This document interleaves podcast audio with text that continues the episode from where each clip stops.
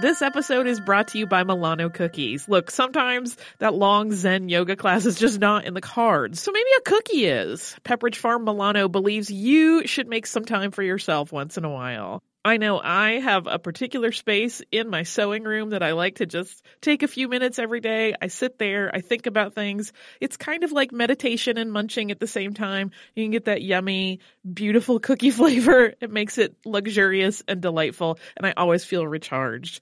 Milano cookies are truly a treat worthy of your me time. They are delicate and crispy with luxuriously rich chocolate in the middle.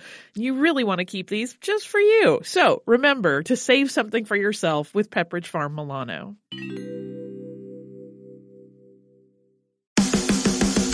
Hey guys, it's Bobby Bones. I host the Bobby Bones Show, and I'm pretty much always sleepy because I wake up at 3 o'clock in the morning. A couple hours later, I get all my friends together, and we get into a room and we do a radio show. We share our lives, we tell our stories, we try to find as much good in the world as we possibly can, and we look through the news of the day that you'll care about. Also, your favorite country artists are always stopping by to hang out and share their lives and music too. So wake up with a bunch of my friends on 98.7 WMZQ in Washington, D.C., or wherever the road takes you on the iHeartRadio app. Welcome to Stuff You Missed in History Class from HowStuffWorks.com.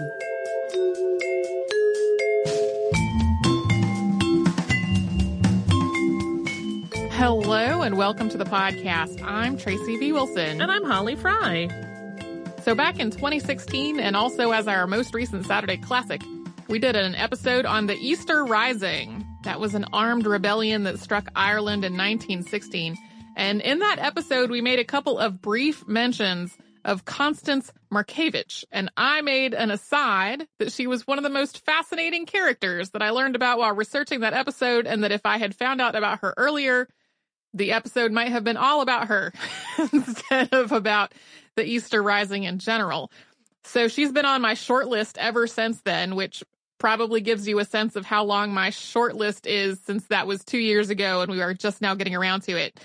Uh, we've also gotten a few requests for a show on her recently, so I thought it was finally time for her to make it up to the top of that list. There was a lot of conflict in Ireland during this period of history and uh, Constance Markievicz was involved in a lot of it. So we're not going to get back into the details of the Easter Rising again. Uh, that is why we had it as our most recent Saturday Classic for maybe folks who are newer to the show or don't really remember. So that is easy to find in the archive um, for that part of the story, but there's a lot more to talk about. So we're not going to get into the, the Easter Rising so much today. Constance Markievicz was born Constance Georgine Gore Booth on February 4th, 1868. Her father was Henry Gore Booth, and her mother was Georgina May Hill. Constance was their oldest child, and she was born in a townhouse that the family kept near Buckingham Palace in London. She'd eventually have four younger siblings, though she was always closest to her sister Ava, who was two years younger. Constance grew up and was educated at Lissadell House. Although her mother was from Yorkshire, on her father's side, the family had lived in this part of Ireland since 1621. That was when Paul Gore was made a baronet and granted part of the land that would become Lissadell Estate. The house itself that she was raised in was a lot newer than that, though. It was only about 30 years old when Constance was born. This was a 48 room country house decorated with paintings by the old masters, and there the young Constance was educated by governesses and tutors. She was described as a happy child, high spirited, and excellent on horseback. Her father made repeated expeditions to the Arctic almost as a hobby, and he seemed to raise his oldest daughter with the same eye for adventure. She was also tomboyish, and she didn't like most of the activities that were considered feminine. She did like to draw and to sketch, and she was considered to be quite good at it. As she got older, she also learned to shoot, and she developed a fondness for playing pranks on people. This is a very affluent family. Constance and her family were part of the Protestant ascendancy, and this was a term that was coined in the 18th century to describe the domination of majority Catholic Ireland by a Protestant and mostly English minority. It was also used to describe the members of the Protestant aristocracy that were part of this domination as well. So even though this term came into use in the 18th century, the practices involved with it went back much farther. They were largely associated with Oliver Cromwell's conquest of Ireland and with the period following the Glorious Revolution in 1688. The Protestant ascendancy turned former Irish Catholic landowners into tenant farmers working for Protestant landlords, many of whom were English. And generations later, these landlords were not viewed as properly Irish and were instead described as Anglo-Irish. Constance's father had at least a thousand families as tenants, although some of his tenants managed huge acreages that they subdivided and then leased to other tenants. So he had these direct tenants and then sort of an indirect pool of tenants that some of his tenants were managing. A lot of this property was adjoining Lissadell, but some of it was in Manchester. To be clear, this entire system of Protestant landowners managing land that had previously been owned by Irish Catholics directly was exploitive and unjust, and it contributed to a lot of problems in Irish history. But as landlords went, Henry Gore Booth had a reputation for being fair and reasonable. Many Protestant landlords were basically absentee landlords, but the Gore Booth family was in residence at Lissadell for at least part of every year. Henry Gore Booth also charged lower rents than the market value, and he ran the whole enterprise in a very organized, thoroughly documented way with orderly, up-to-date bookkeeping. If this seems like a really low bar, kind of is. It is but it's also indicative of like how messed up this whole system was that like that was the bar that made a person be seen as a good landlord.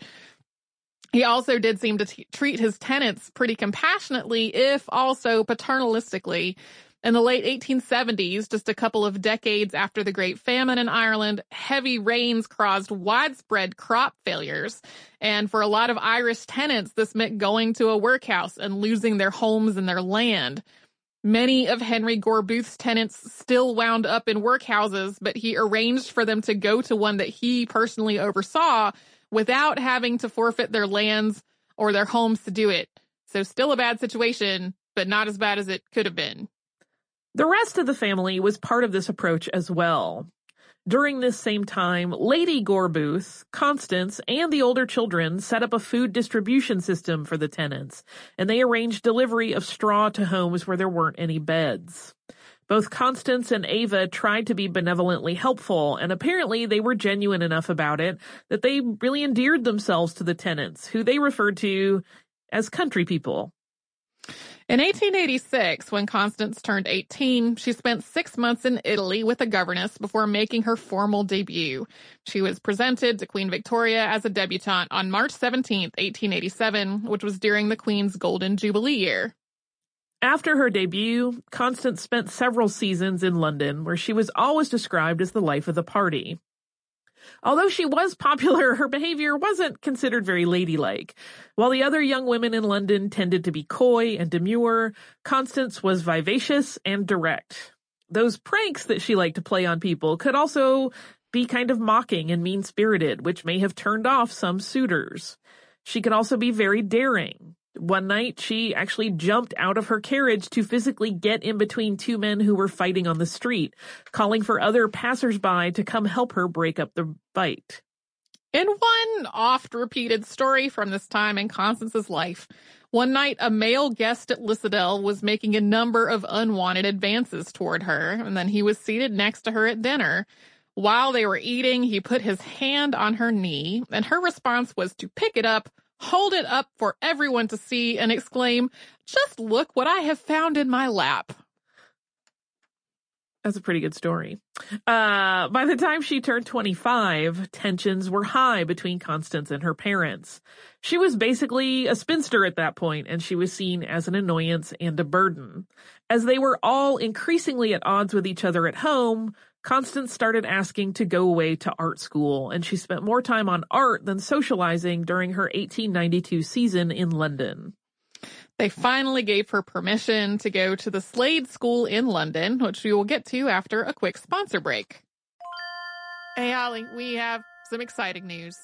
Yeah, I am wildly excited, and uh, people will have another opportunity to watch me cry at art. Yeah, you sounded so calm, and it's uh, not a calm situation at all. Uh, our trip to Paris last year was really successful, so we're doing another similar trip this year, but this time to Rome and Florence. It's May 14th through 21st, 2020. And like last time, it is with a company called Defined Destinations, who is planning out this whole trip for us. Yeah, and during that week long trip, we are going to see some of the great art that we have talked about on this show many times, including Michelangelo's David. We are going to go to Tuscany. We're going to visit St. Peter's Basilica. We are going to the Sistine Chapel. So it's going to be a fantastic trip. You can get the whole list of places that we are going and information about booking at defineddestinations.com. Scroll down to the Roman Florence trip with stuff you missed in history class, or come over to our social media. We have posts about it there too. Hey listeners, I wanted to tell you about a new podcast from iHeartRadio called The Women, hosted by Rose Reed. It is a fascinating and deep dive interview show where Rose talks to changemakers and disruptors and she finds out what really drives them. So she will ask each of them, what was your first stand and how do you navigate success and failure? And really, what's the cost of fighting for others? These interviews are really personal and they're candid and sometimes they're a little bit crass, but they are always really enlightening. You can listen to these firebrands and take away lessons that will help you navigate your own life and forge your own path. The debut season includes women like Valerie Plame, the former CIA agent who is now running for Congress, and whistleblower and pediatrician Dr. Mona Hanna-Attisha, who exposed the Flint water crisis and became the center of a swirling, swirling amount of problems, uh, and the legendary Buffy Sainte-Marie, 60s songwriter and activist. Uh, I have personal interest in this show because I adore Rose and I executive produce it, and I think you're really going to enjoy the way that she gets into these conversations that feel like two friends talking, and they are an absolute delight. So subscribe to the women on the iHeartRadio app, on Apple Podcasts, or wherever you get your podcasts.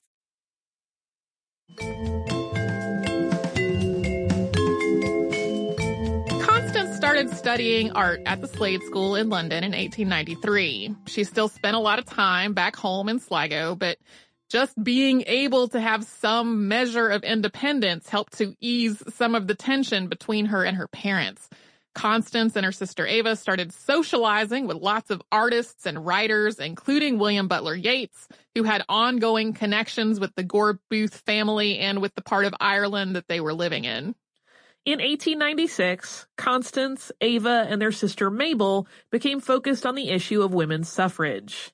Together, they started a Votes for Women organization in County Sligo, with Constance serving as president, Ava as secretary, and Mabel as treasurer. In a speech at one of their meetings, Constance posed the question of why, if women were so incompetent, had there been no enormous uprising against Queen Victoria? She also argued against organizations having separate auxiliary units just for women because doing so set up women as a separate class from men. In 1898, Constance continued her study of art by moving to Paris to study at a studio run by Rodolphe Julian. She was at this point completely dedicated to this study, even wearing a wedding ring to symbolize that she was married to art. But not long after arriving in Paris, she met Polish playwright and artist Count Casimir Markievicz. Constance and Casimir were immediately taken with each other. He was tall and handsome and six years younger than she was. He was also a very good painter. He was, being from Poland, very unlike most of the people that she had known in her life. He was also married, although his wife died in 1899, just a few weeks after he and Constance met. By the time Casimir's wife died, he and Constance were already quite close. They had a passionate romance that involved lots of bicycling and at one point a duel that Casimir fought to defend Constance's honor after someone insulted her at a costume ball.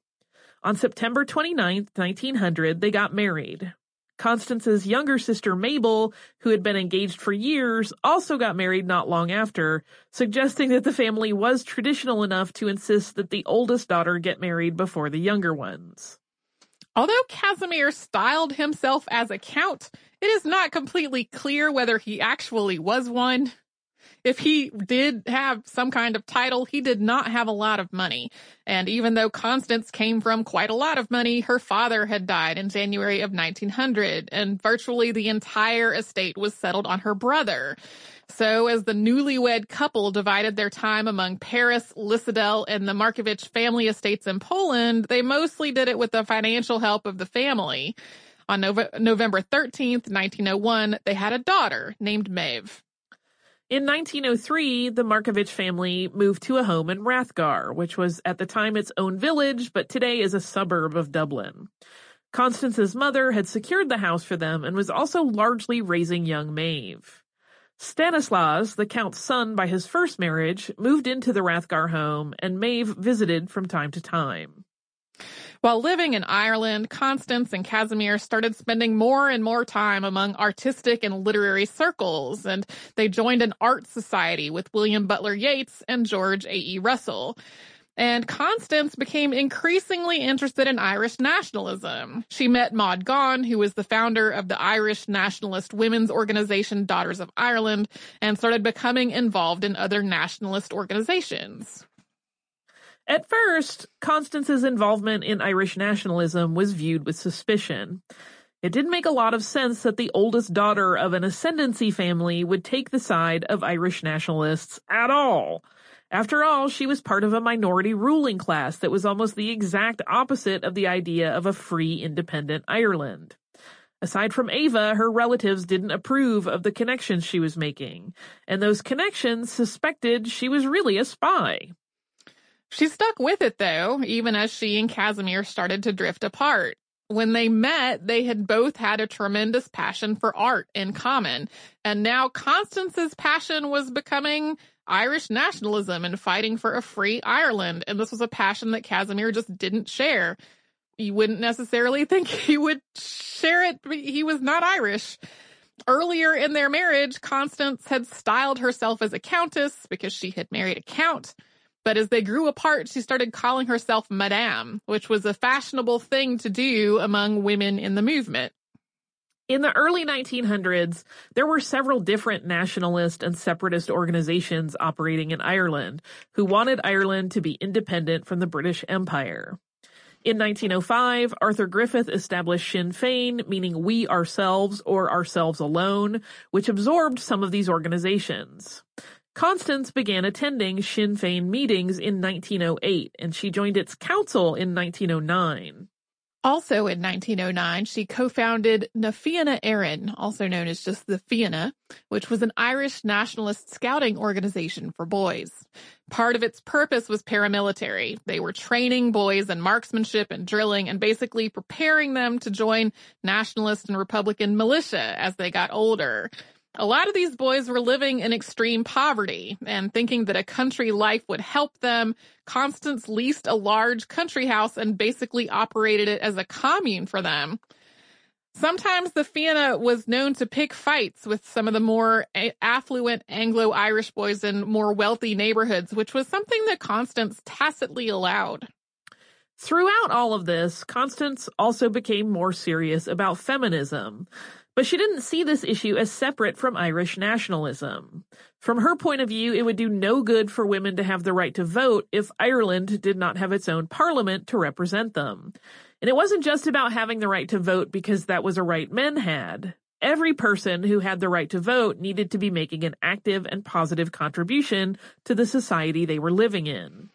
So she thought Ireland needed to be its own free nation and that a free Ireland also needed to incorporate equal rights for women as its core identity as a nation. She also felt that a free Ireland needed to be free of the kinds of wealth disparities that she had personally benefited from for her whole life. So in reality, Constance's political views united feminism, socialism, and Irish nationalism all into one package. And in this work, Constance gave speeches. She wrote and edited for a feminist journal. In 1910, she demonstrated against a visit of King George V and Queen Mary, avoiding arrest herself, but having to bail out one of her friends and later testify that she, not the man on trial, was the one who had burned a flag in protest. This, by the way, did not sway the court, and the man in question went to prison. In 1912, Constance and some of her friends started serving Irish stew to school children, both to feed them because they were living in poverty and also to draw attention to the fact that a law that was allowing local authorities to provide school lunches had been written not to include Ireland, where a disproportionate number of school children were living in poverty. She did similar work during the 1913 Dublin lockout. This was a massive labor dispute in which companies responded to growing efforts to unionize by locking employees out of their jobs. This dispute started at the Dublin United Tramway Company and then spread out through other industries. Eventually, about 20,000 workers in Dublin had been locked out of their jobs, and violent clashes between workers and police were ongoing. Constance Markievicz and Delia Larkin, who was the sister of labor organizer James Larkin, ran a soup kitchen during this lockout that fed about 3,000 people a day. By August 1913, James Larkin was a wanted man. He stayed at the Markievicz home on August 30th of that year, and then the next day, Constance and some others helped to smuggle him past police presence so that he could make a promised public appearance. That appearance did not last long, though. He got onto a balcony at the Imperial Hotel where police promptly spotted him and arrested him. When Larkin was being escorted to a police car, Constance went to tell him goodbye and good luck, and a police officer struck her in the face with a baton. This sparked a melee between police and workers in which two men were killed with police batons and more than 400 people, including both workers and police, were injured. This incident became one of several days in history known as Bloody Sunday. Anytime somebody sends us a message asking if we will do a podcast on Bloody Sunday, I have to ask which one. There are so many that there are, in fact, two in this episode. The Dublin lockout is often cited as one of the precursors to the 1916 Easter Rising, which we're going to touch on after a sponsor break.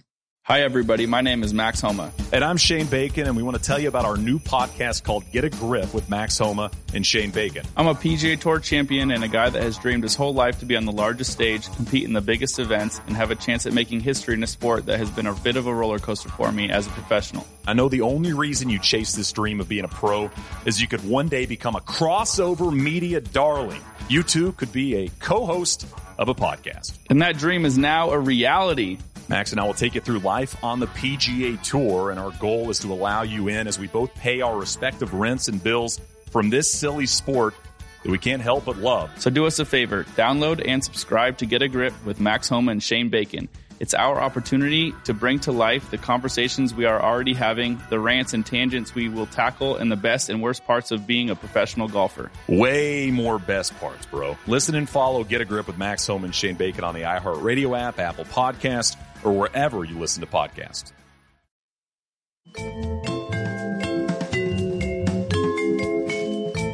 Constance Markievicz continued her work with the soup kitchen during the remainder of the Dublin lockout, which ended unsuccessfully, at least from the workers' point of view, in 1914. Basically, at that point, everyone was returning for work, having gotten none of the improvements that they were trying to campaign for. By then, her marriage to Casimir Markievicz was basically over. Their split was amicable, though, and he left Ireland in 1913 to take a position as a war correspondent. Tensions in Ireland were continuing to escalate. The Government of Ireland Act was given royal assent on September 18, 1914, which was intended to give Ireland home rule within the United Kingdom. But on the same day, the Suspensory Act of 1914 delayed the Government of Ireland Act from being put into effect because of World War I. No one in Ireland was happy with this situation. Unionists who wanted to remain part of Great Britain objected to the Government of Ireland Act in general, as did the radical Republicans who wanted Ireland to be independent. And the moderate faction who were happy for Ireland to be part of the UK as long as they had home rule were angry that the Government of Ireland Act had been delayed. This conflict, which, I mean, this had been building for years, eventually led to the 1916 Easter Rising, which was an armed uprising against British rule in Ireland. Our previous episode has more detail on the rising itself. Constance Markievicz joined the Irish Citizen Army and acted as a liaison officer during the Easter Rising. She also acted as a sniper, and when she was finally arrested, she famously kissed her pistol before surrendering it. Markievicz was one of many women who took part in the Easter Rising, but she was the only one who was court-martialed afterward. She was kept in a cell by herself, and while she was awaiting sentence, she and all the other prisoners could hear the executions of those who had been sentenced to death being carried out every morning. In the end, she was found guilty and sentenced to death, but her sentence was commuted to life in prison with hard labor on account of her gender. When she was given the news, she said she'd wished they'd had the decency to shoot her. Eventually, she was moved to Mountjoy Jail, where she could no longer hear her compatriots being executed every morning and where her family could visit her when her sister brought her the news that James Connolly, who was one of the most prominent figures in the Rising, somebody she had been working with for a long time, had been executed, Constance asked, Why didn't they let me die with my friends? Authorities were worried that Constance would develop a following if she was kept in a prison in Ireland.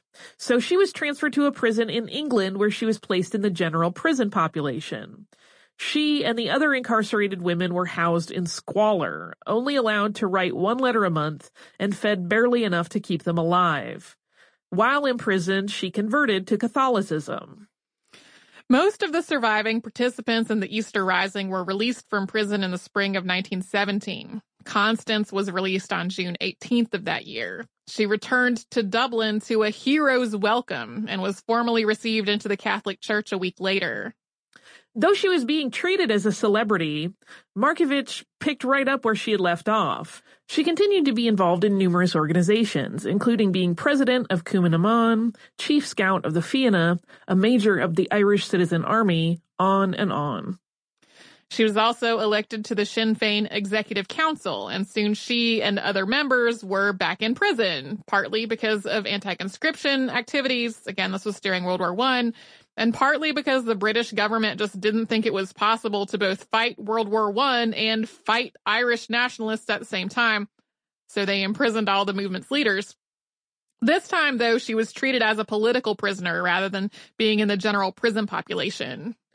A general election was called in the United Kingdom immediately after the end of World War I. It was held on December 14, 1918. Sinn Féin ran Constance Markievicz as its candidate for the St. Patrick Division of Dublin. She won by a wide margin, defeating an incumbent of 26 years and becoming the first woman to be elected as a member of parliament. She was, at the time, in prison. In spite of half of its candidates being incarcerated at the time, 73 members of Sinn Féin were elected in 1918. They defeated candidates from the Irish Parliamentary Party in almost all of Ireland. This was a huge upset.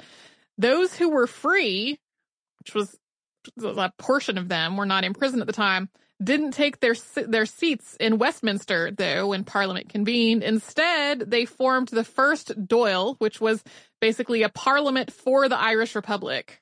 Eamon de Valera, who had been a leader in the Easter Rising, had been spared execution because he was an American citizen, meaning that he wasn't guilty of treason. He was elected president of the Dáil, and he made Markievicz, who is still in prison, his minister of labor.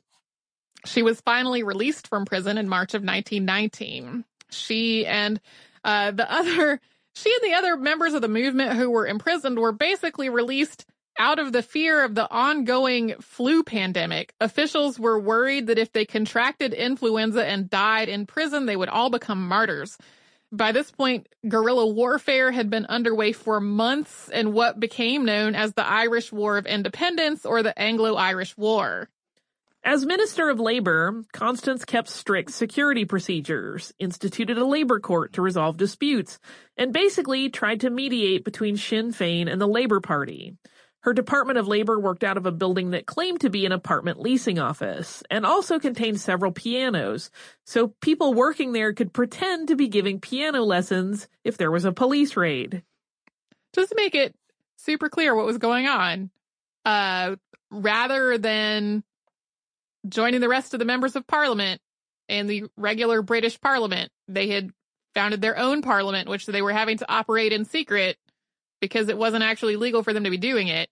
And at some points, various members of that parliament were doing so from prison. I find this whole thing fascinating. So, Constance was arrested again in October of 1919 during all of this. Uh, by that point, the Dáil and most of the organizations that she was involved with had all been outlawed. After her release, she managed to run the Department of Labor while in hiding for several months before being arrested once again in September of 1920 when the car that she was riding in was pulled over by police. This time while in prison, she learned to speak Irish. This is that moment. I've had several, but it's that moment when I was looking over this earlier where I'm like, she was born a, a rich, spoiled girl. yes we're going to talk about that a little bit more at the end. Yeah, it just, it's one of those times where you, particularly these times in prison that clearly were very transformative for her. I'm always like, this is so far removed from probably what anyone who knew her as a child thought her life path would be. Throughout all of this, violence was going on in Ireland, including another Bloody Sunday, this one on November 21st, 1920, which started with the assassination of several British intelligence officers in Dublin and ended with the Royal Irish Constabulary and British Auxiliary Division police killing at least 13 spectators during a Gaelic football match. On December 23rd, 1920, Parliament passed the Government of Ireland Act that attempted to partition Ireland into Northern Ireland and Southern Ireland with two separate parliaments that each had two different home rule jurisdictions. But because of this ongoing violence and the Irish War of Independence, this never really went into effect in the southern part of Ireland. Instead, just under a year later, after lengthy negotiations, representatives of the British government and of the Irish Republic signed the Anglo-Irish Treaty, which established what had formerly been designated as Southern Ireland as the Irish Free State. Constance Markievicz, Eamon de Valera, and many other Irish nationalists did not agree with this treaty. They wanted Ireland to be its own self-governing republic. But the Anglo-Irish Treaty set up an Irish Free State within the British Empire. Members of the Free States Parliament were also required to take an oath of allegiance to the Crown, which its most nationalist members, including Markievicz, refused to do. There was a walkout of like this this treaty was ultimately passed on the Irish side by a kind of narrow majority and there was a mass walkout of the people who didn't agree with it after it had been signed. Markievicz left Ireland for a time after the signing of the Anglo-Irish Treaty. She traveled both to Paris and then to the United States, and there she went on a lecture tour to support total Irish independence. When she got home, she found that Ireland once again was being struck by violence, now in the Irish Civil War, which was between Irish Republicans and Irish nationalists. These were people that had previously been mostly on the same side, now against one another. Markievicz, who was now 54, joined the nationalist cause, once again taking up arms as a sniper. In 1923, she was arrested and imprisoned again. Many of the Irish nationalists imprisoned at the time had started a hunger strike, which Markievicz joined as soon as she was incarcerated. She fasted for three days, at which point the strike was called off because of the death of one of the participants. She was released from her final incarceration on Christmas Eve, 1923. Out of prison, Constance Markievicz was really disappointed in what Ireland had become. She had envisioned a free Ireland that would be a radical workers' democracy, and instead they had this Irish Free State that was still part of the British Empire, even to the point of having to have an oath of allegiance to the crown if you were going to be a member of its parliament. She was also disappointed that a lot of the social hierarchies were in place now as had been before. She started turning her attention to local politics and service, including working with the Rathmines Urban Council to build wash houses and public baths to serve the 400,000 residents who did not have running water in their homes. In 1926, she joined Fianna Fáil, the newly established Irish Republican Party, which had split off from Sinn Féin. She continued to be politically active for the rest of her life. She died in Dublin on July 15, 1927, not long after she had had an appendectomy. Casimir and Stanislaus were both with her when she died, although at that point she was estranged from her daughter Maeve. Her sister Eva died the year before, having spent most of her life dedicated to social and political issues, working with her lifelong partner Esther Roper, who she had been with since 1896. Constance's funeral was attended by thousands of people with a procession that took hours to pass. After her death, and uh, really before, frankly, uh, people had a lot of disparaging comments to make about Constance Markievicz. Playwright Sean O'Casey, who was in the Irish Citizen Army with her, called her a quote, Catherine Wheel of Irresponsibility. Judge William Evelyn Wylie, who was present at her court martial, later on wrote of it saying that she had curled up completely and cried a lot and said things like, I'm only a woman and you cannot shoot a woman, basically moaning the whole time. Official court records say the opposite. They say that she actually stood up to the court. Uh, in her account, she said in court that she had fought for Ireland's independence during Easter week and was as ready to die for it now as she had been then her correspondence during her incarcerations, which were, I mean, this correspondence was consistently steadfast and resolute and sometimes even optimistic, also suggests that like a teary breakdown and a bunch of moaning in court would have been completely out of character for her. Basically, in the years after her death, she was criticized as being a rich dilettante who was just doing all of this work for attention. There are, of course, some very legitimate conversations to be had about her work, like whether it is right to arm young boys and indoctrinate them as a separatist paramilitary unit, or whether her unyielding insistence on total independence for Ireland was ultimately divisive. That was not what a lot of the criticism was about, though. It was about, uh, the, what she wore. That she had a nice uniform made for herself. That she had a portrait made of herself with her gun like people made a big deal out of things that she was wearing and the way that she talked and the fact that she had come from rich affluence uh, and the whole only doing it for attention claim i think is one that you mainly hear about women and children. Uh, and also doesn't really jive with having gone to prison repeatedly and been on hunger strikes and done hard labor. Like n- none of that really adds up to oh just doing it for attention, which is a gendered and dismissive comment to make in the first place. Uh, some of the criticisms along those lines have softened in the decades since her death, and a portrait of her was presented to the Speaker of the House of Commons on February 28, 2018. At least it was announced that was going to happen. I did not find an article saying that yes, it actually did. Um, it was part the pre- the presentation of that portrait was part of the year long celebration of the Representation of the People Act of 1918, which became law on February 6th of that year and gave um, all men over 21 and all women property owners over the age of 30 the right to vote. So it was part of a suffrage celebration. Do you have uh, listener mail for us? I do.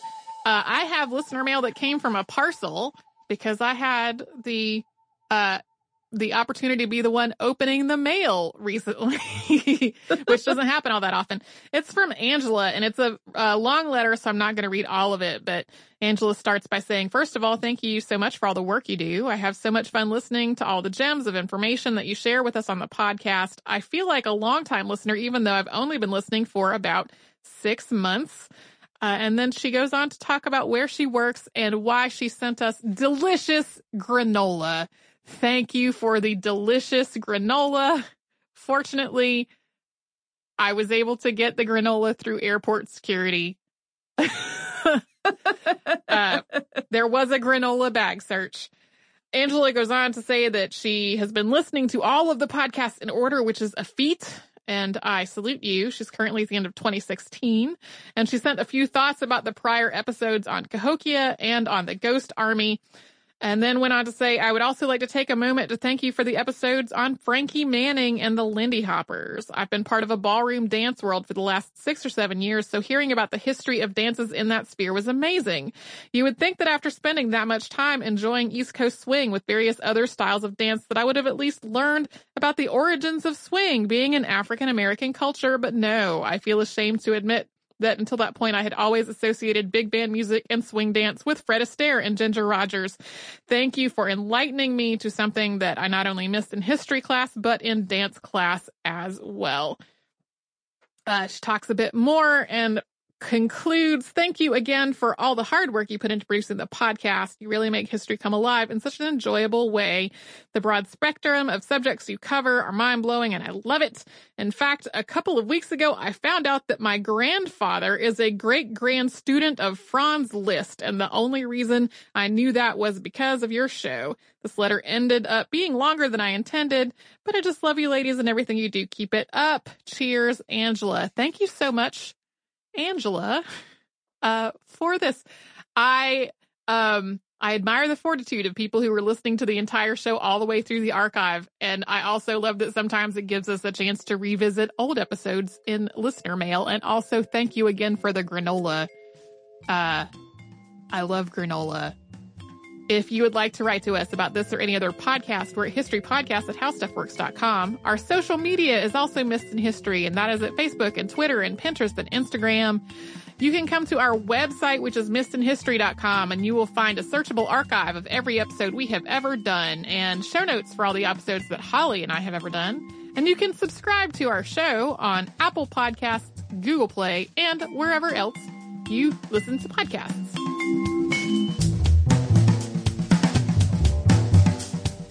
For more on this and thousands of other topics, visit howstuffworks.com.